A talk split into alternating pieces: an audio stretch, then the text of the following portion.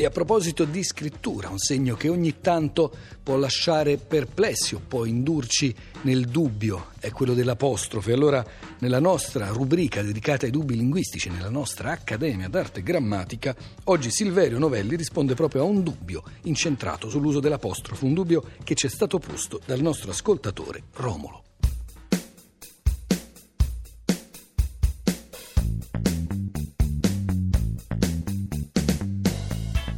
Caro Romolo, a dispetto delle realtà, diciamo così, complicate a cui si riferisce, eh, voglio sottolineare che l'aggettivo e sostantivo ermafrodita è di genere grammaticale maschile, quindi scriveremo un ermafrodita senza apostrofo.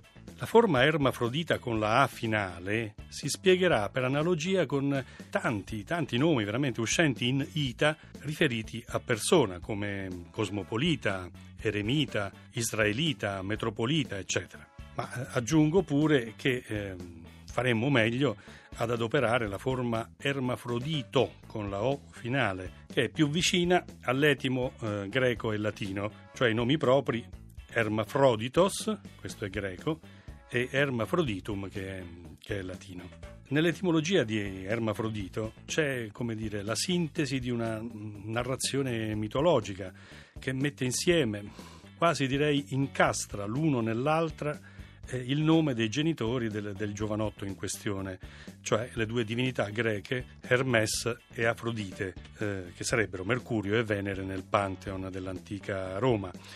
Eh, l'incastro tra i nomi di un dio e di una dea è quasi come una premonizione del successivo incastro che si verifica tra i generi sessuali. Se andiamo a leggere il quarto libro delle Metamorfosi del grande poeta latino Ovidio, nato a Sulmona, scopriamo che Ermafrodito era amato dalla ninfa delle acque di nome Salmace, ma, ma niente, lui non ricambiava, non gli interessava. Allora che cosa fa Salmace disperata? Attira il suo bel tomo nelle acque profonde mentre sta facendo il bagno in una fonte e chiede agli dei di rimanere unita a lui per, per sempre. Detto fatto. Ermafrodito e Salmace eh, diventano una sola cosa, come si dice anche no, nel matrimonio, quindi nel vero senso della parola, però con i caratteri sessuali metà dell'uomo e metà della donna.